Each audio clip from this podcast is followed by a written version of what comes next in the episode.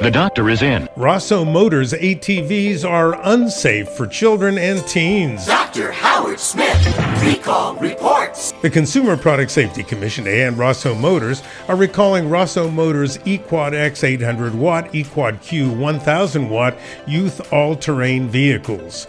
These ATVs, designed for children six and older, are unsafe for four reasons. Number one, their maximal speeds are dangerously high.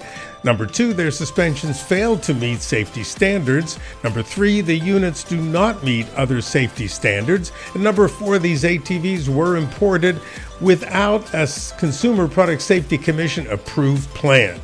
About 2,800 of these ATVs were sold online at rossomotors.com. Stop allowing your children to use these ATVs and contact Rosso Motors at 1 855 546 2453 to arrange for a prorated refund.